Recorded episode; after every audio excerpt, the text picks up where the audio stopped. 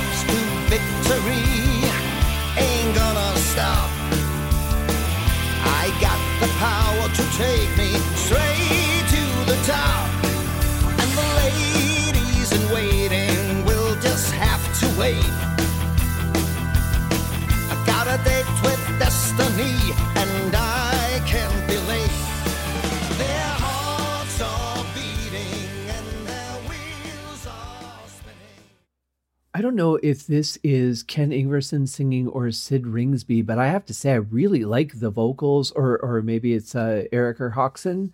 Uh, really hope I'm pronouncing these names right. Uh, he is listed as the lead vocalist. Uh, really good voice, though.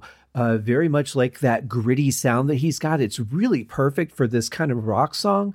Um, wasn't sure where it was going. You know, anytime it starts out with a car, immediately you you put yourself in this as a highway. You know, great song to just put in the car and get out on the highway and drive. I think I would have felt that anyway without being led there by the sound of the vehicle because this is definitely a uh, a great driving song. Um, really feels good. It's got great energy. It's got a great beat to it. Um, very straightforward and um, just a, a, song that you could just kind of you know bounce your head to or or uh, you know tap your foot to unless you're driving because it's really hard to tap your foot and drive especially if you drive a stick shift don't even try it. Um, yeah good song for sure. I think this is a great way to kick off the album. And um, let's check out now i'm curious to see what the other studio song is like. The second one is called somewhere and then in parentheses in paradise. And i'm really glad they did that because somewhere could mean a lot of things. Like that could be, uh, you know, somewhere horrible, somewhere good, somewhere I don't care about, somewhere I want to leave, somewhere that's nowhere. I mean, it could mean a lot of things. So having it be somewhere in paradise, you know that the song at least is headed in a certain direction. Let's see how it sounds.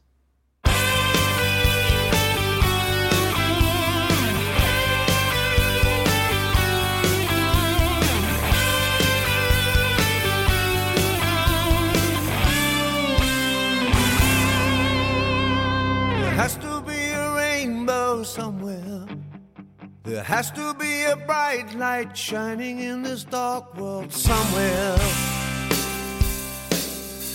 There has to be a new day coming. There has to be a white night on this sad horizon somewhere.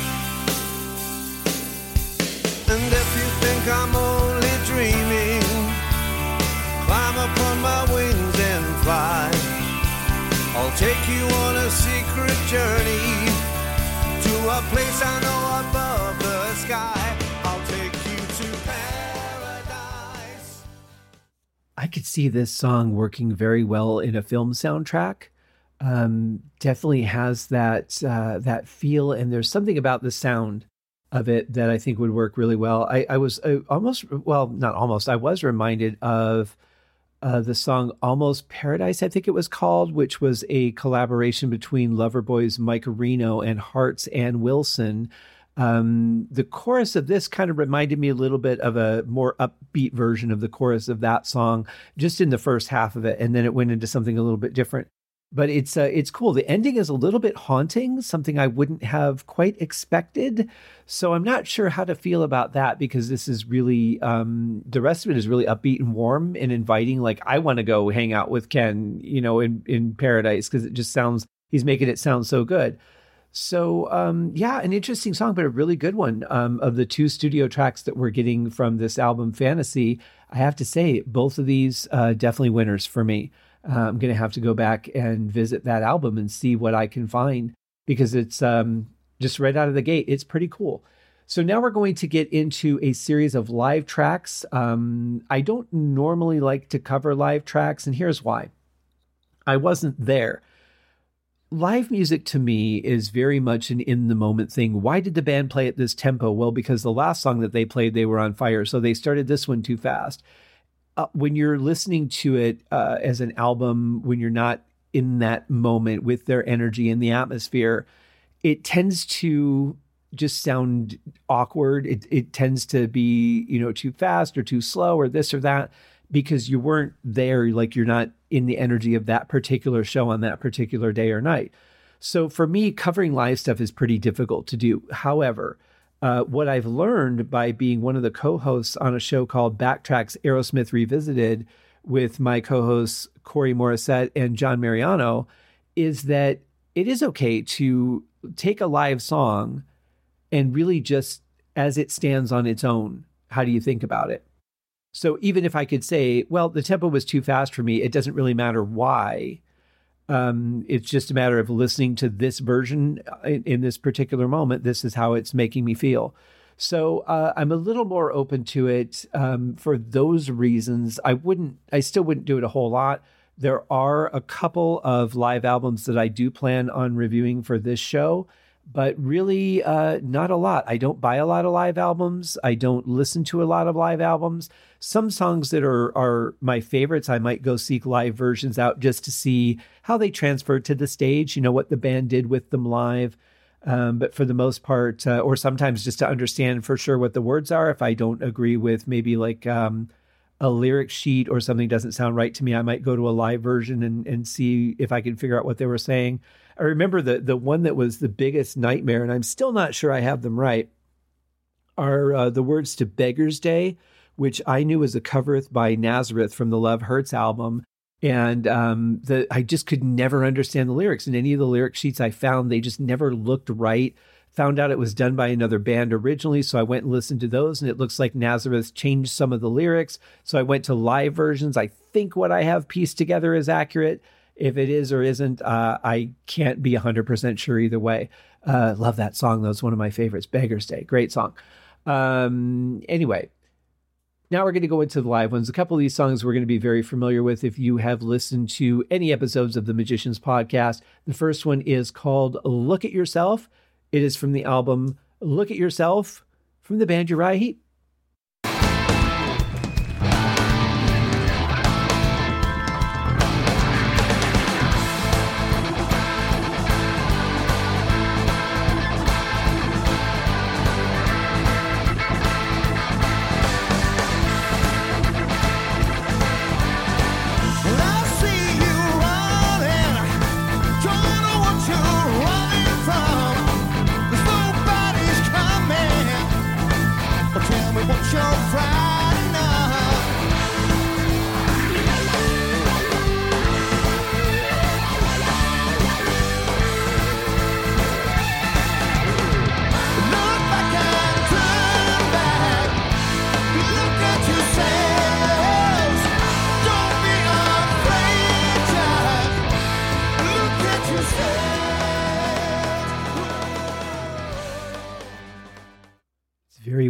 Outside the studio right now.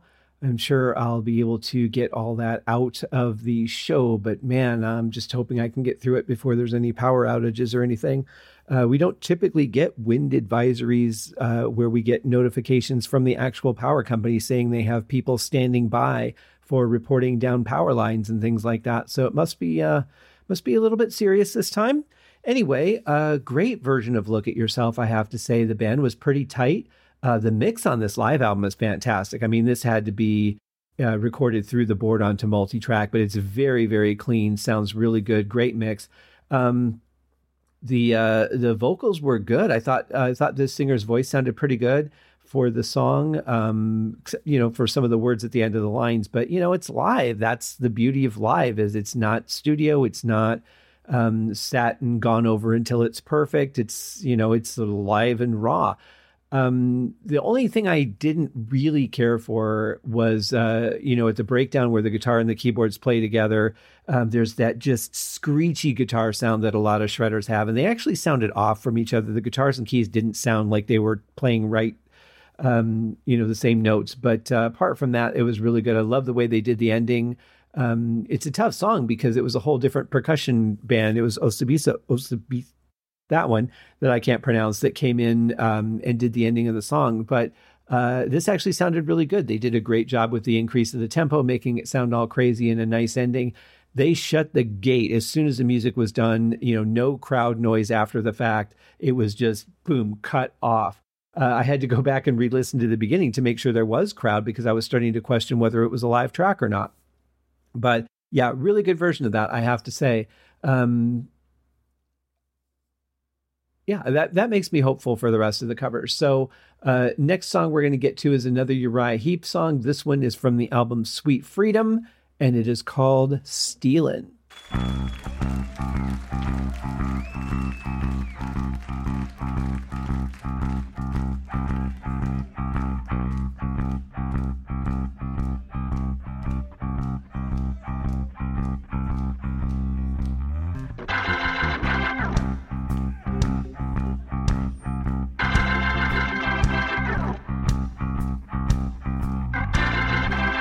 Thank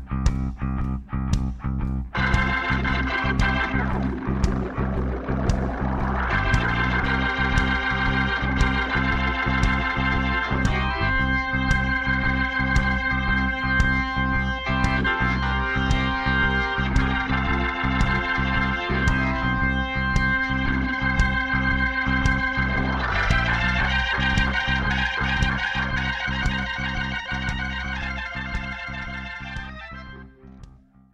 So this song uh, is 10 minutes and 10 seconds long, and it's mostly a, a big jam.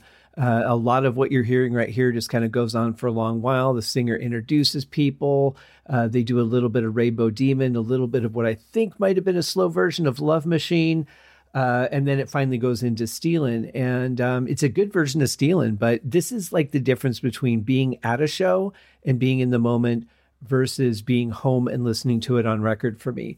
Um, why I don't really like live stuff uh, on record because I'm not there. I'm not in the moment with them. If I was standing there and watching them perform this, and uh, you know the singer introduces people and they go in and do a couple different songs, that's fun when you're standing there. For me personally, listening to that on album um, doesn't just doesn't excite me a whole lot. I'm not in the moment with them. Um, aside from that, I will say the version of Stealing that they do is actually very good. The singer sounds great. Uh, love the organ on the song. Um, really, really good version. So um, I, I can give a thumbs up to that section of the song. But for me, uh, all the rest of it, not a fan of that kind of thing. Um, especially when we've got songs like July Morning coming up on this that are going to be, you know, a legitimate 10 plus minute version of it. Um, our next song is one I'm not familiar with. It is called The Curse.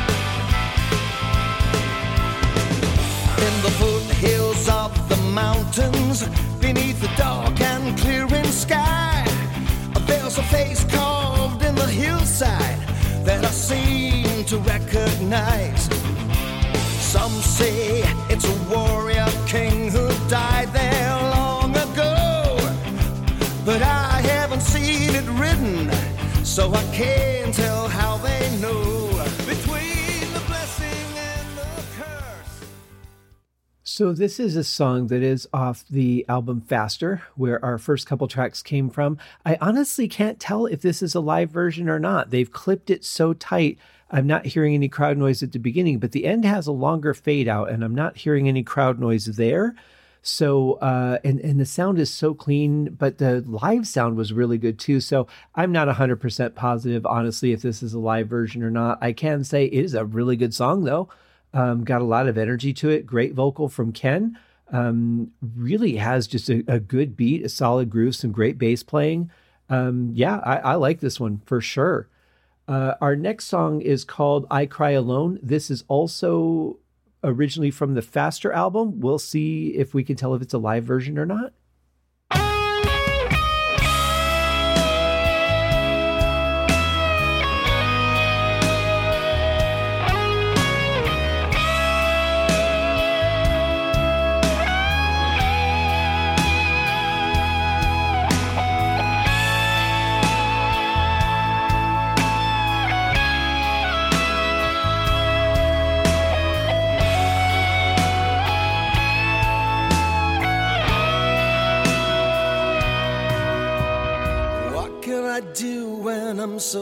From you? Do I try to pretend it's not real?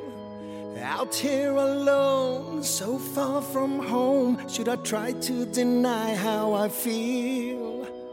Lovers and others holding hands in the park, missing your kiss. Now my world is so dark, no one to run to, no one can take your place. Okay, further research or just actually looking in the right place, to be honest, led me to realize that our last song, The Curse, and this song, I Cry Alone, both from the album Faster, were indeed the studio versions. Um, obviously, this fade out uh, at the end of this one would have been a dead giveaway because the song actually does fade out instead of just the one, you know, sound trailing off. Uh, big difference there. But in any case, these are studio versions, and I have to say, this is an absolutely fantastic song. I'm really impressed with the stuff that Ken did with Live Fire. Um, this was a good band together. Uh, great song, really strong vocals, um, really uh, emotional, good rock song. One I would definitely listen to again and again. I'm really digging this stuff. I'm going to have to go back and dig into their catalog a little more at some point, I think. Um, that being said, our next three cuts are all live. The first one is an old Uriah Heep song, as you may imagine. Uh, they would have done a lot of the, uh, you know, more uh, popular Heep songs from back in the day. This one is July Morning.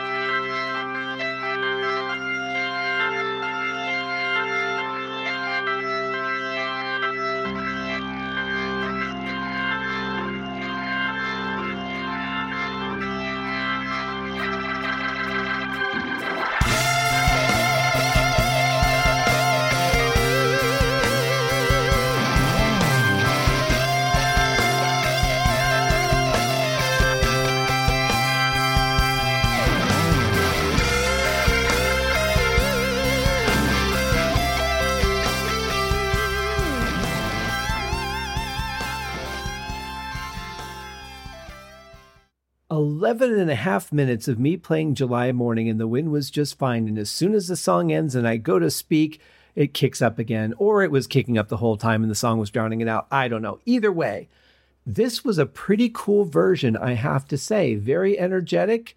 Um, the band was pretty tight. There were a couple things that I thought, eh, I wouldn't have played it that way, but you know what? It's it's live you feel things the way you feel them in the moment and that is the beauty of live music. Otherwise the bands would just get up there and play the record and who would care? You know um, they've tried that on television shows. I remember watching a show called solid gold back in the 80s and they would bring bands on but basically they played the studio cut. The band's instruments weren't even plugged in. Like guitars didn't have a cord in them and we didn't really have wireless systems back then so it was pretty suspect anyway, who cared to watch it? Because, I mean, the band's not actually performing live, you're just seeing the band pretending. Um, so that's the beauty of live music. And I'll tell you, this is a great, energetic version of July Morning. Now, at the end of the song, as it ends, you hear Ken talking about what they're going to do next in the set list. I'm pretty sure he is referring to Circle of Hands, which we're going to get to next. Although he mentioned that the chorus was written in many languages, and I don't remember that from Circle of Hands. So maybe there was a different track that they played in the actual set that's not on the album. I don't know. We're going to find out. Maybe they're going to do the chorus in different languages. It'll be interesting to find out. Um, I can't think of any Uriah Heep song where that was the case. Uh, yeah, I don't know. It's weird. We're going to find out. So here is some Circle of Hands. Música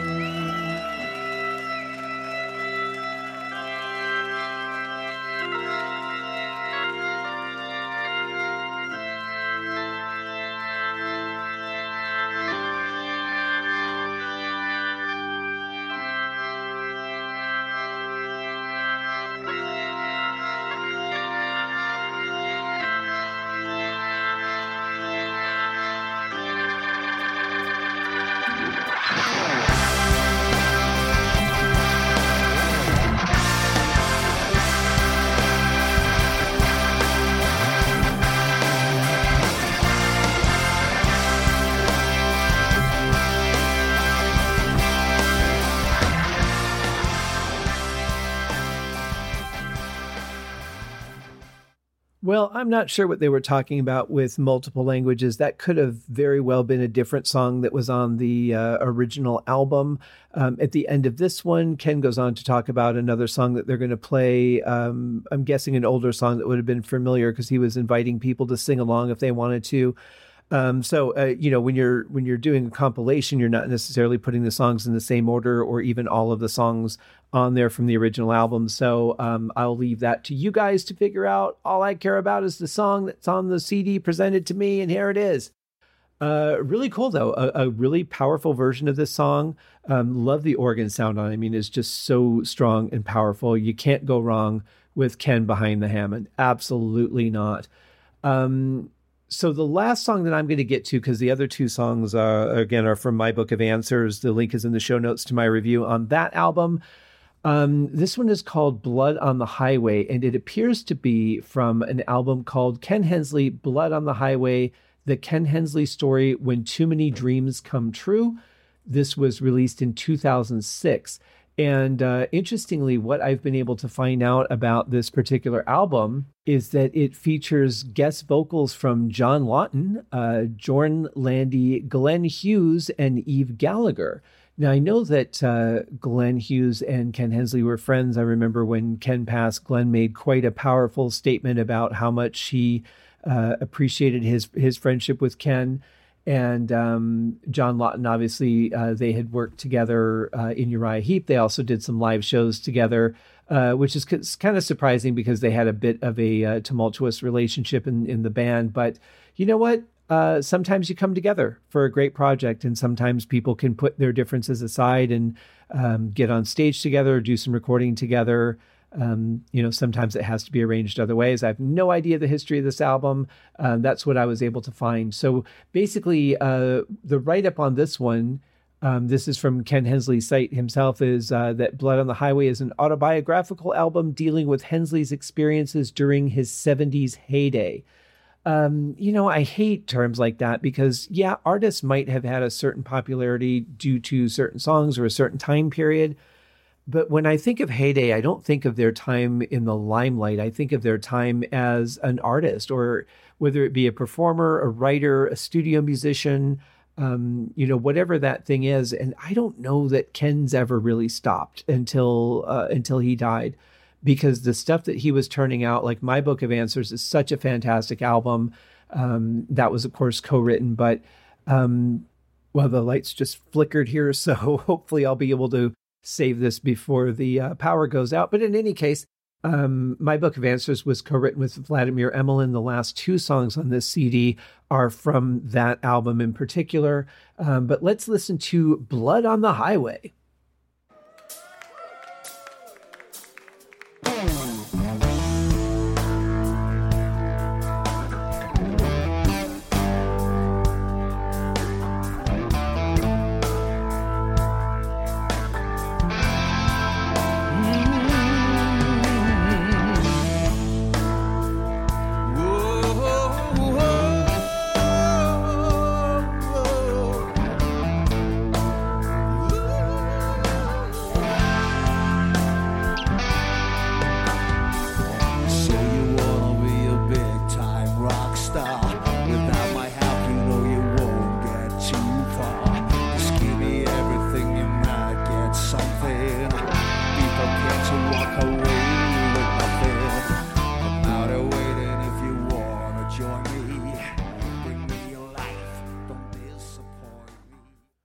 Yeah, this is a pretty intense song. Um, musically, it's really good, but lyrically, you know, you you feel the history of uh, Ken's life in a song like this, and you know, just what I saw on this album, it looks like that's what the album is about. Um, would be an interesting one to dive in, but I, I kind of feel like it might be a tough one to listen to, uh, listening to the realities from his perspective um, you know, you get some bits of that in other songs. I remember, you know, Easy Living was written in a taxi cab about people thinking that, oh, you're in a band, you're rich and you have everything you want and you've got it so easy. And uh, no, it's it's not that way. But uh, that was a discussion that Ken and David Byron had, and then they wrote the song just like that. Um, I still find it's interesting that it's so short, has no guitar solo.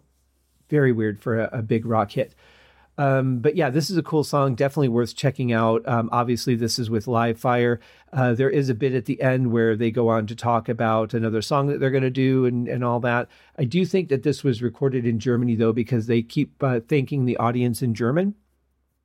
Um, either that or maybe it was uh, like an adjacent German speaking territory. I don't know. Uh, but in any case, they don't end up, we don't hear on this collection the song that they talk about getting into. So it's a little weird they didn't fade it out before that. But um, yeah, it, this is a really nice collection of songs. I have to say, I've really enjoyed going over all the CDs. Not all the songs were to my liking, but the vast majority of them were. Um, obviously, not being a gospel uh, musician or a fan of gospel music, that's going to have a huge impact for CD number two, I believe it was. Um, but uh, yeah, this is a great collection. Go check it out. As I've said uh, on several occasions, the links are in the show notes. You can also find it uh, on your own. Uh, if you don't want to click the easy clickable links in the show notes that I have for you guys. Uh, but great stuff. Thank you for those of you who have uh, ridden this journey with me. Maybe you were only interested in content from one or two of the CDs and you only listened to those episodes. Either way, I appreciate you guys taking the time to go through these. Um, it's a tough thing because I feel like there was a real missed opportunity uh, with Ken due to the time of his passing, as I've talked about on the show before. Um, obviously, there's nothing I can do about that now. Uh, there really wasn't anything I could do about it before. It just happened when it happened, and and that was that. It was just very unfortunate timing.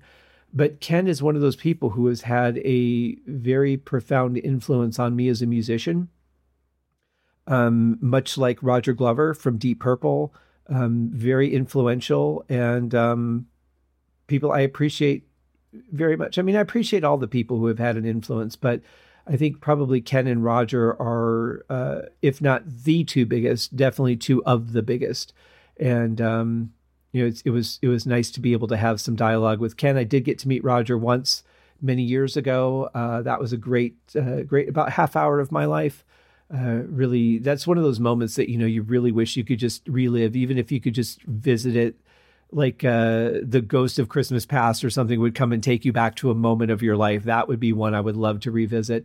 Uh, I got to meet him in person. I never did get, get to meet Ken in person, um, but we did have a, a, a nice uh, number of dialogues over the years. Um, great guy, great musician, gave us so much. And uh, I'm sure I'll be digging into the catalog a little bit more at some point. For now, um, seven seven days in a row. I've had episodes of the Haskincast podcast. Want to give you guys a quick idea of what's coming up. So this is uh, when is this? So this ends uh, around the beginning of March. Throughout March, we'll be finishing up our multi-part series. My review of Poison's "Open Up and Say Ah" with the uh, John Matola from the Deep Purple podcast, and also finishing up the al- uh, album review of Cinderella's Long Cold Winter with my co-host from Aerotracks, uh, Aero, Aerotracks. I'm tired. Aerosmith Backtracks revisited Corey Morissette, and then um, after that, I've got one more album review I'm doing that will round out the month of March. Then I'm thinking about doing kind of a cool uh, something different for the month of April, doing a review of 80s music, different uh, things that came out in the 80s. So we'll see if that comes together. I've got uh, a couple of co hosts for those episodes. And you know, a lot of times when I have co hosts on, it's not just a one. Uh, one show episode. Sometimes they go multiple episodes. So uh, we'll see what happens, but that's kind of what's in the works uh, for this. So for now, though, uh, to close out this six part uh, review of this beautiful box set that's, uh, well, now it'll be out by the time this airs. Um, I want to read a quote from the book from Ken's manager, Steve Weltman. I've talked about him many times on the show. Uh, absolutely great guy, somebody in the business that I, I admire and respect uh, greatly. Um, his words, uh, his final words in the book are As I have stated before, first and foremost, Ken was a songwriter. He told me that in the media many times. So this collection highlights some of his great songs, which I truly hope you will enjoy. And I hope the same thing too. I hope you guys have enjoyed um, the little snippets that, that, that enticed you to go deeper into his catalog, deeper into the songs on this box set. If not, uh, inspire you to go ahead and get the box set. Links are in the show notes as always. Thank you guys. We will be back on our regular schedule, as far as I know, on Wednesday, unless some other interview or something crops up, and then uh, I might have a show on Saturday. You just never know around here how things are going to go. And it's uh, right now, as I'm recording it, that's a couple weeks away. So time will tell. But the Haskincast continues on. Ken's legacy lives on. Thank you guys very much for joining me. We'll see you in the next episode. Cheers.